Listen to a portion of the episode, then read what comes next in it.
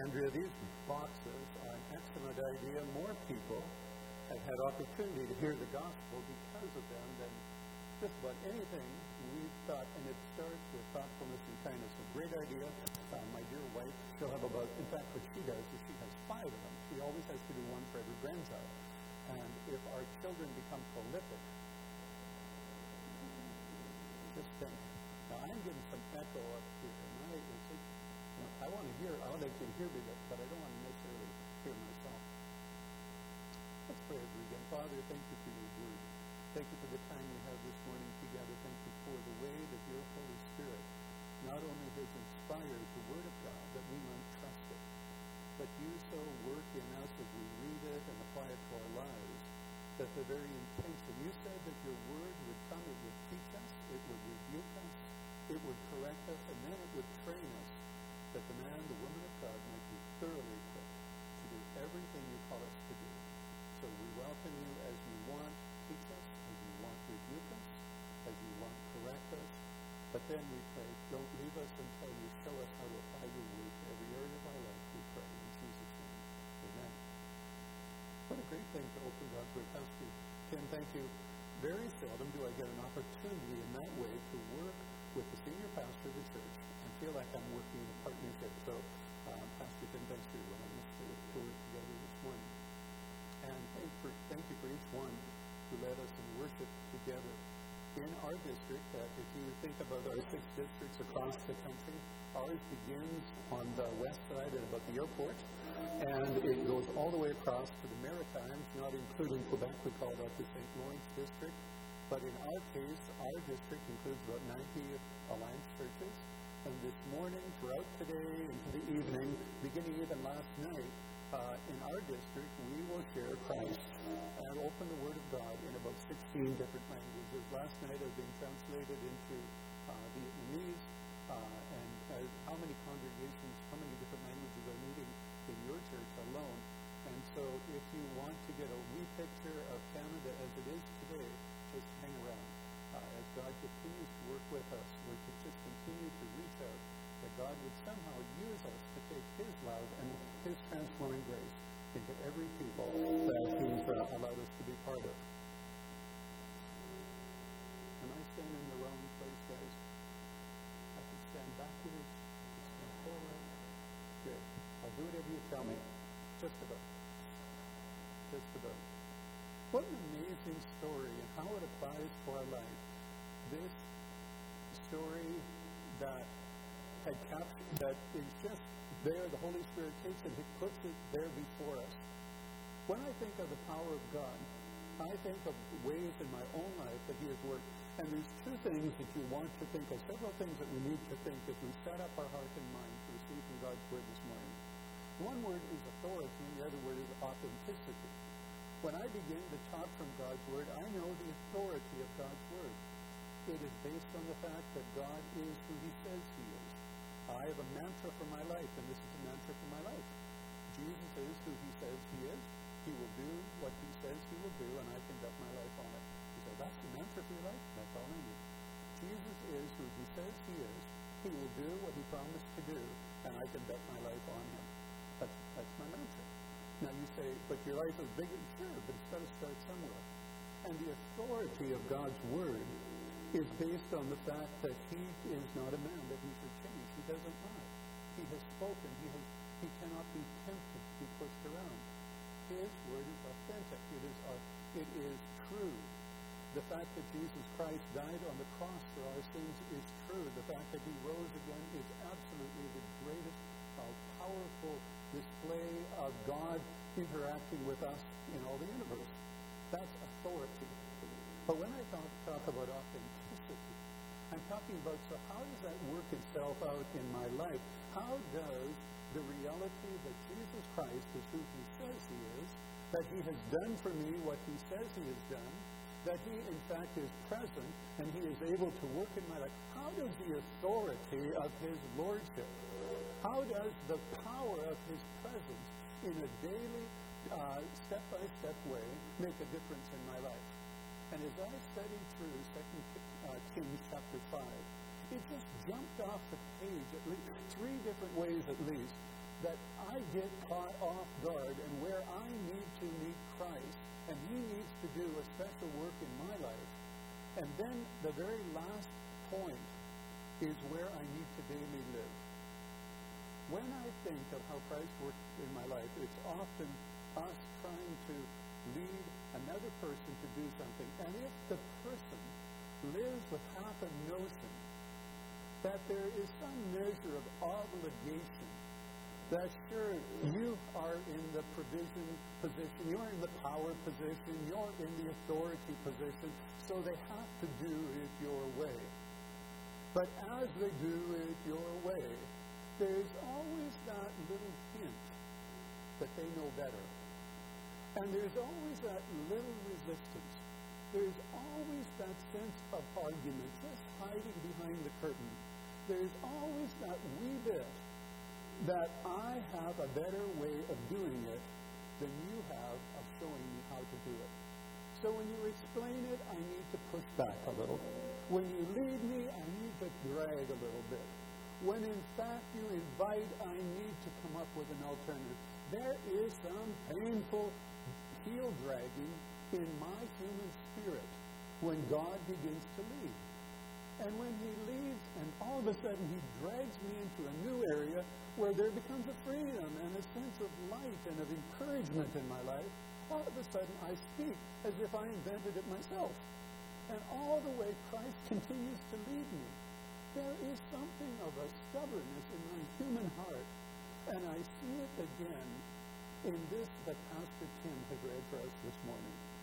Walk with me as I go through at least three different areas that jump off the page. Has read them. You've got them. You should have them perhaps even on your phone or iPad or somehow in your hand right now. Second Kings, Second Kings chapter 5. But walk with me as you see how it moves from the authority of God's Word into authenticity, that the Spirit of God might have His way, that the, that the foot dragging, that the obnoxious part of my human spirit might be set back and He might be given free rein in all of my life. It starts like this. There is a man who has incredible um, place in the affections of the king of Aram. If we think of the area around Damascus, we're thinking of the area that ancient area they called Aram. And the king was much in debt to this commander of his army, to the extent that he would pretty well do anything to keep this guy alive and happy. There was no small benefit of having this man leading the armies of Aram. And one of the things that had happened that one of the raiding parties, as we read this morning, had gone into what we would call the country of Israel, and in their raid they had taken people. And among those people, there happened to be a young girl. And that young girl was a young girl of faith. And the young girl was put in a very difficult position as a servant girl in this household. And I have lived in countries where I have seen servants in households and that whole relationship. In terms of her own freedom and future, her freedom and future was whatever that lady of the house determined it was going to be. But she continued to live out her young faith in that situation. And the woman happened to be the wife of this commander of the army, so appreciated by the king of Aram. And the man in that country was covered with leprosy. If he had been covered in leprosy living in the country of Israel, he would have been banished. But that wasn't the Judeo law in that non Judeo country. And so he continued to serve. And the young girl said, Watch the words. She says, Why doesn't he go to the prophet in Samaria and God would cure him? You know, he'd be healed. We cure that fellow. We can fix that. In the, in the inferior country I come from, we could fix that problem that's got you buffaloed here. No small bit of turn there. And so the word gets to Naaman. Naaman goes to the king. Now, if you've ever had an email go sideways, this is the email that went sideways. He says, good. And he puts together 750 uh, kilos of silver, and I think it's some 360 uh, something else, and a whole bunch of clothes. I want to tell you that is a chunk of change, no matter what time in the in the history of mankind that is. He was putting some power package together, and he writes a letter He said, John, he wrote a letter to Elijah and Samaria. He wrote a letter to the king of Israel. And he wrote the letter and said, uh, in short, I want you to cure this great servant of mine. Sends him money, silver, clothes, you know, entourage, everything, walks into the court of Israel and says, by the way, would you give fresh life to this man? And the king of Israel, he goes berserk. There must be a more holy word for that. And he just goes, and, and, and you need to know that in the context that the prophet, the priest, and the king all hold holy places in that culture because each one of them speak of the coming Lord Jesus Christ. They are a picture of the presence of God among those people. And he grabs his royal robe and he lifts him. And he says, Am I God that I can give life? What is this guy doing here? Goes on and with this diatribe of this is horrendous. And he must be, of course, trying to pick a fight with me. Let me put you in short what's going on. The king has received a request that is asking something of him that he cannot do. It is a picture of my life every day of the week. It is a picture of your life every day of the week. By uh, 10 after uh, 8 tomorrow morning, you can have a please heal me moment in your life. Somebody can come and ask something of you that absolutely puts you inside out. That is absolutely ridiculous that they're going to change the agenda and do this. It is absolutely ridiculous that I need to put this new piece in my car. That is absolutely ridiculous that they would put a price tag on that. That is absolutely that now the neighbor wants to build the fence and he actually thinks that without requesting, I'm going to pay for half of it. That give me a break. There are requests that go beyond us. There are requests that go beyond us. And if the entirety of your world of resources, if the entirety of your world of thought is you, and the entirety of the universe is within about three inches of where you live, it is not hard for a request that is beyond you to land on your desk at any hour of the day. And if you could explain the anxiety and the sorrow, the fear and the frustration, the division and the argument that goes on in our life, a great part of it has to do with the fact that we daily are bombarded with requests that are beyond us. Someone says, Well, John, could you pick that request apart? Number one, it looks like the mail came to the wrong desk. It was never intended to come to your desk, Mr. King of Israel. It was never intended to land at, in your hands. It was wrongly directed, as are many of the things that are demanded of us. In fact, it was to, supposed to go to the prophet. But in the meanwhile, Pastor Tim read that the prophet actually heard about it. The prophet swoops in and he says two things. He says, How do you dare rip your robes and demonstrate that the God that you represent is overwhelmed by this request? Mr. King, you forget that you are not representing your small bucket of resources. You are representing the name of the King of Kings and the Lord of Lords. You are dismayed, and it begins with the fact that as much as you think of yourself, you think little of your God. And more so, you think every email was intended for you. Do you understand the concept of forward? Forward this one to Elisha. And Elisha walks into the court. And he says, Bring the man to me. And Naaman comes to him. And now a new problem emerges. But this is the problems that we face are always beyond us if the world we live is only around us. And when God begins to make authentic His work in your life, the first thing he needs to do is he needs to teach you that you are not the sole resource of your strength and power and ability. There are other people in your life you need to refer to. And most of all, you need to know that the measure of your resources are not those that you hold in your little pail, but they're the one who holds you as God and King of your life. And that we come and we're not the healer. We're not the transformer. We're simply the informer. And we're the one who takes our broken heart, the demands, the injustices that are placed upon us, the things that seem beyond us, and we take them and we put them in the hands of our God. I could spend the morning just simply telling you about how God has taken impossible moments in my life, times when my life has been in danger, time when my life, when Connie's life has been in, in trouble, our children have been in trouble, over and over. My mind just lines up with stories to tell you that there is a God. He is who he says he is. He will keep his promise, and I can bet my life on him. There are requests made of me and of you every day that are beyond us. And we will be undone if we live simply in this notion that the world consists of all that is within three inches of me. There is a God who holds me in his hand.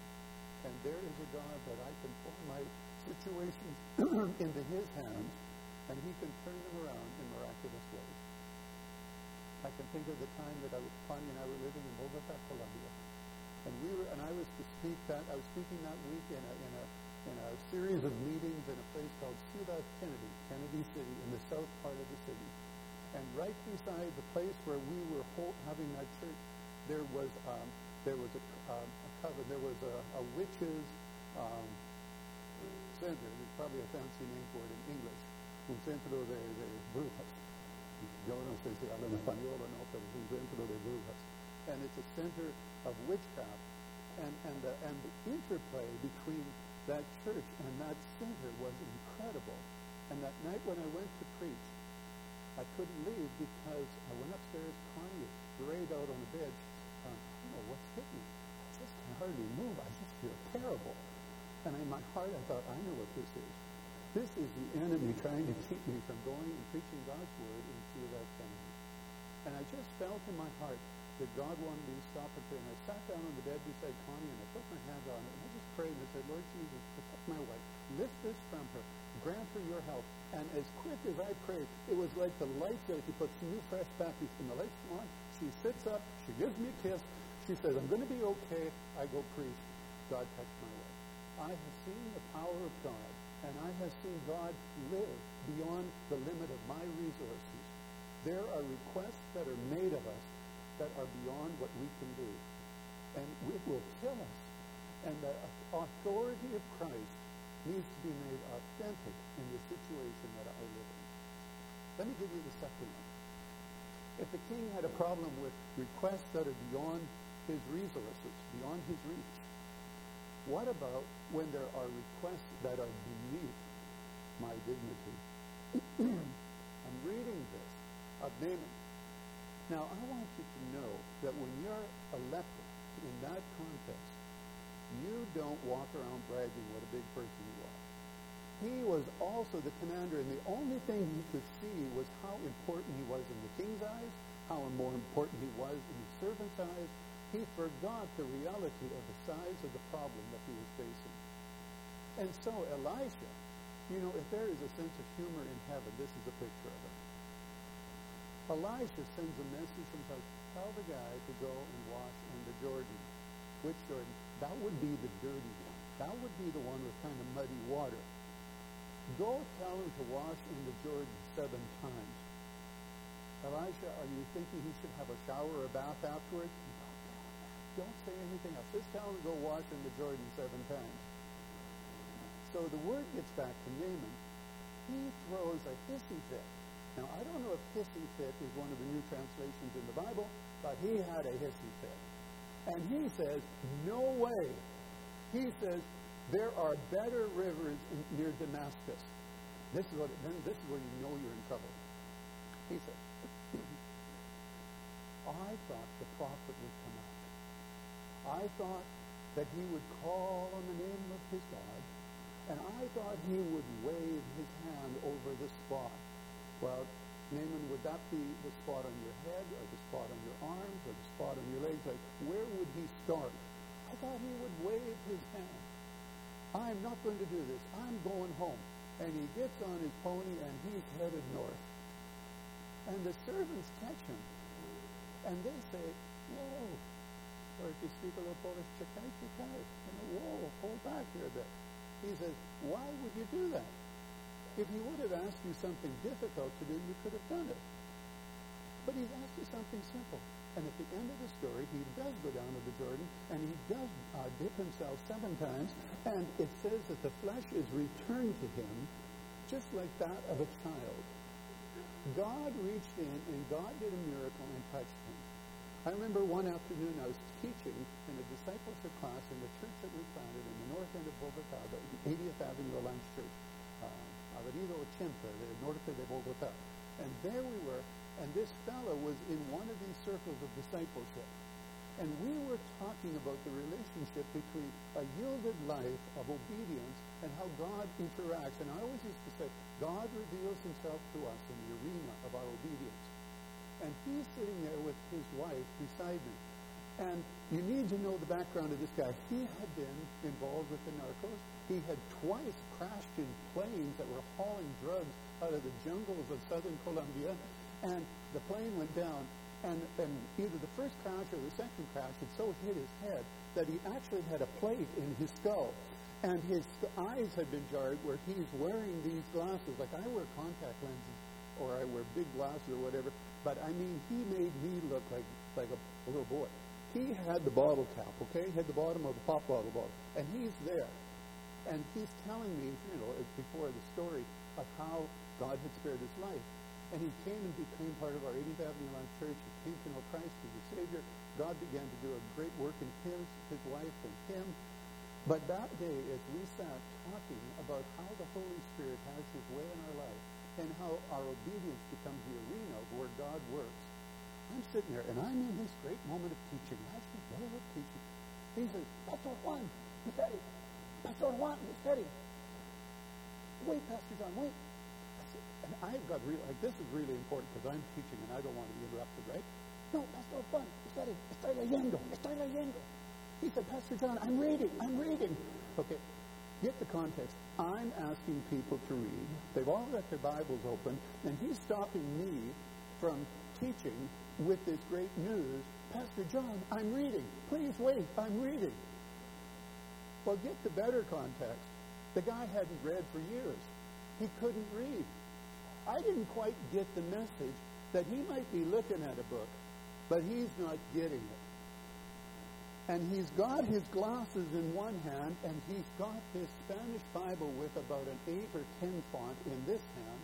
And he's saying, Juan, estoy leyendo, estoy leyendo. I'm reading, I'm reading. And I look, and I find it dawns on me like, isn't it interesting how we think ourselves bright, and yet it takes us so long to catch on? It just bugs me how dumb we can be at times. So anyway, I, I look over them. Oh my goodness. I said, Emilio, I said, what are you doing? He said, Pastor Juan, I'm reading, I'm reading. He says, when you were talking about being obedient and God working in our lives, he said, I just humbled my heart. And as I did, just something took place. And God healed him as he sat there beside me, as he yielded his heart to Christ. If there's some formula you're supposed to follow, we missed it. If there's some special way that you should hold your hands or wave your hand or make some great call, we didn't remember that part. All we knew that in the transaction of his heart, when he completely yielded his life to Christ, God did something and restored the, uh, the, the sight to that man's eyes.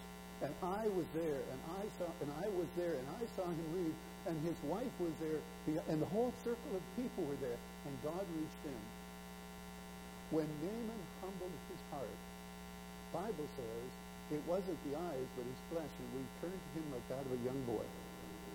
And his heart was changed. And he goes back to, to Elisha, and he offers to pay for it, and Elisha won't take it. And he asks for something else, and I'll bring it up later. But he goes on his way. How many times do we miss God's work in our life after knowing Him as the authority and Lord of our life, when it comes to making it authentic, And the place where authenticity takes place is where I quit dragging my heels and I begin to yield my life to Christ. And he reaches into that place where the reality of my life and the humility of my action lines up with his resource and God reaches in and supplies what I need in my life when his resources and my obedience and humility all come together. And God does a work in my life. Isn't it interesting that as long as we are above everybody, then everything asked of us is beneath us and unreasonable. How many things continue to be unreasonable for us today simply because we put ourselves in some exalted position where nobody can ask anything of us. And whatever God asks of us seems unreasonable because it's asking something beneath me. Friend, I want you to know, if you're not God, you're not high. We're low. We're low. And it's safe for us to walk humbly with God. It's safe for us to walk humbly with God. When God began touching your life, when God began calling out to you, you were humble. When God began pouring his love into your life, you were humble. When God began to do special work in your life, you were humble. There's never been a moment when that which measures me could be used in other terms, humble in the eyes of God. There are times that I pretend to be something other than what God knows me to be. There's something times I pretend to be something other than what you know I am. And when that happens, whatever you ask of me becomes irritable and frustrating because it is beneath my dignity.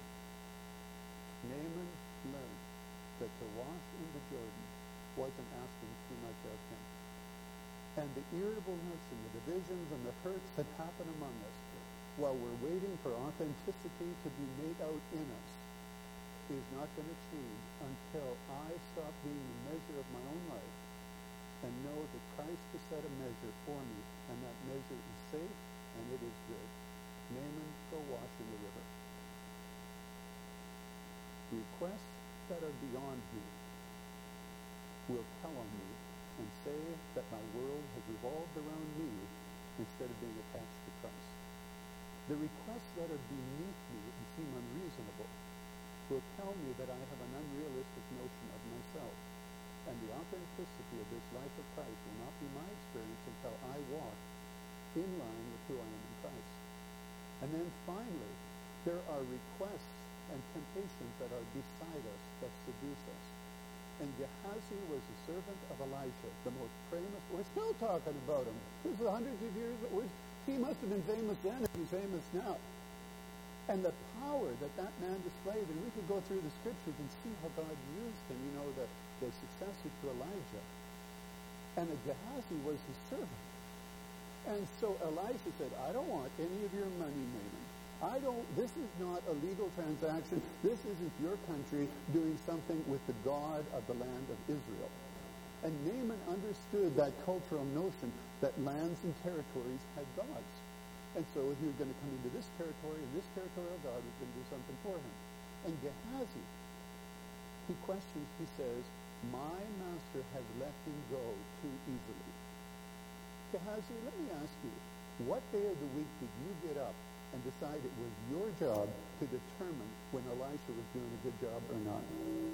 When was it yours to get up one morning and say that your master doesn't quite have all his marbles working in the right direction. You'd say, but it happens all the time with us. We cannot believe that God had the full story, that he received the full email, that we just need to tidy up some of God's thinking. And he runs after Naaman, and he says, and as soon as you begin to walk in disobedience and a lack of faith, you begin to edge towards living a lie. And he says, Naaman, Naaman, Give me five. Pulls up his horses, jumps off. What is it? He said, You're not going to believe it. Two young men just came out of the hill country, and I wonder, okay, here we've got two hillbillies living out there have showed up with a need. I'm guessing that if they live out there, they know how to live out there. And they show up, and maybe, I don't know, maybe you could give them maybe $10,000 worth of silver and maybe a couple of these, you know, $500 suits royal robes, remember? talents of silver, and those things are worth money. If Naaman hangs on to it, he's got to carry it all the way back about 20 days' journey. Why not lighten the load? He says, sure, take two talents. He said, take some more, take whatever you like. And Gehazi just grabs his stuff for the two servants, two guys who just came out of the hills, and he takes it back and he hides it in his own house. I want you to know that when we begin to fall into that seduction of the things of this world, it's amazing how close we are to begin to tell lies. And he goes back to see uh, the prophet, and the prophet says to him, where have you been? He didn't know where in particular. He said, I was, was not my spirit with you when the man stepped down from the chariot. He said, Gehazi, is this the time to be taking gold and clothing? Is this the time to be taking um, olive groves and vineyards? Is this the time to be grabbing flocks and herds? Is this the time to be grabbing men servants and, and women servants? Is this the time for you to now live out this desire that whatever Naaman has is really in my heart what I want? Is it possible that the seduction so close to you, Gehazi, has taken away your focus from that which is in front of you? Have you been seduced? Is it wrong for a person to have some money and clothes? No. Is it wrong for a person to have a herd or a flock? No. Is it wrong for someone to have somebody working for them? No. But it is wrong that if God has called you to a task, and for you to go to the left or the right, then it becomes wrong. And whatever God has called you particularly to do, if he has called you to go and make something right with somebody, then anything to the left and anything to the right is a seduction. If he has called you to be part of something and you go to the left or the right, it becomes a seduction if in fact he is leading you into something new, whether it be a new business or a new relationship or a new ministry, if he is calling you forward, any seduction from that is going to pull you down. He says, Gehazi, I've got some good news and some bad news for you. He says, the good news is, in your heart you want what Naaman has. The bad news is, I'm going to give it to you. And from that moment, the leprosy that was covering Naaman covered Gehazi. Be careful when the seduction of that which you are being distracted by is pulling you away from that next thing that God's leading you to. And be careful that that thing that you're being seduced by actually becomes yours, because it will become a curse in your life. When the request that is beyond us reveals that our power source is us instead of the Lord Jesus Christ, we get in trouble. When the request is beneath us, it tells me that I've got a wrong estimation of myself. When the request is beside me and it seduces me sideways, and it takes my focus off of that which I've been called forward to say or to do or to become or enter into or give to or, or support or die for, then that seduction has undone me. Let me show you how we live as we go from this. If I went back to verse 17, Naaman says this to the prophet. He says, Would you please, this is a strange when you have to understand the culture that they believed that the gods had territory. And even in the midst of his confusion and lack of clear understanding, apparently he hadn't gone to Joyce Seminary for Children yet. But his, he, he's doing with what he has, and God is honoring what he has. And he says this, and I don't read it anywhere else in the scripture, he says this. He says, Would you give me as much earth as I could put on two mules? What's he asking?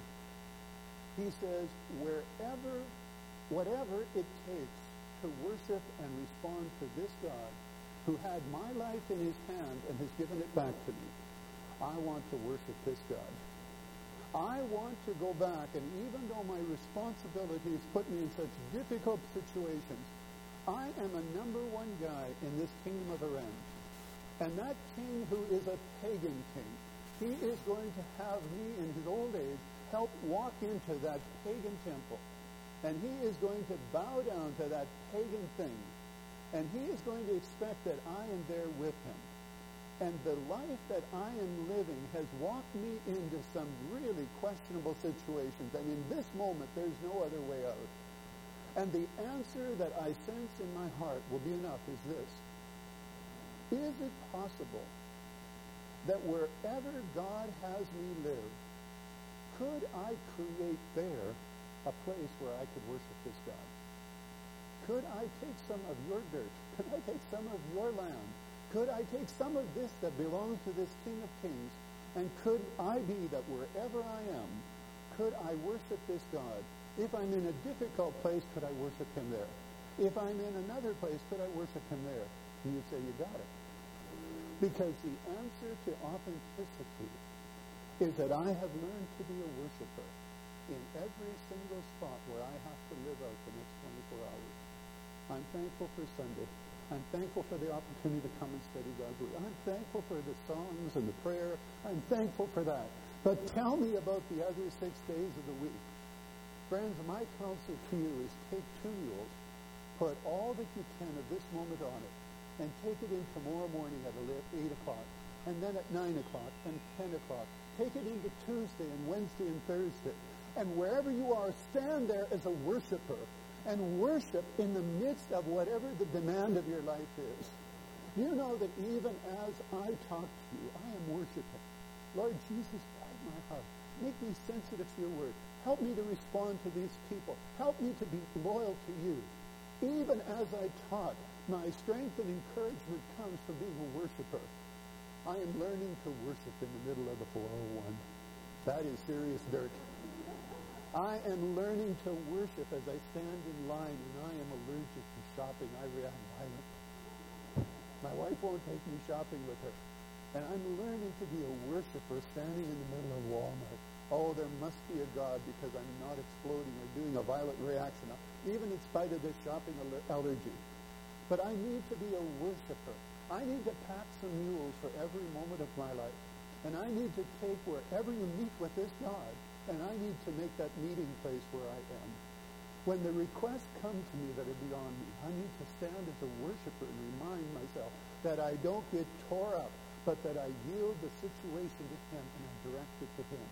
When that which comes to me seems beneath me, I need to stand on that place where I meet with Him and I need to humble my heart and know that my integrity and my person has not become anything less by becoming a servant in that situation and allowing Him to so work in me that His goodness flows into the situation with the request that is beneath me.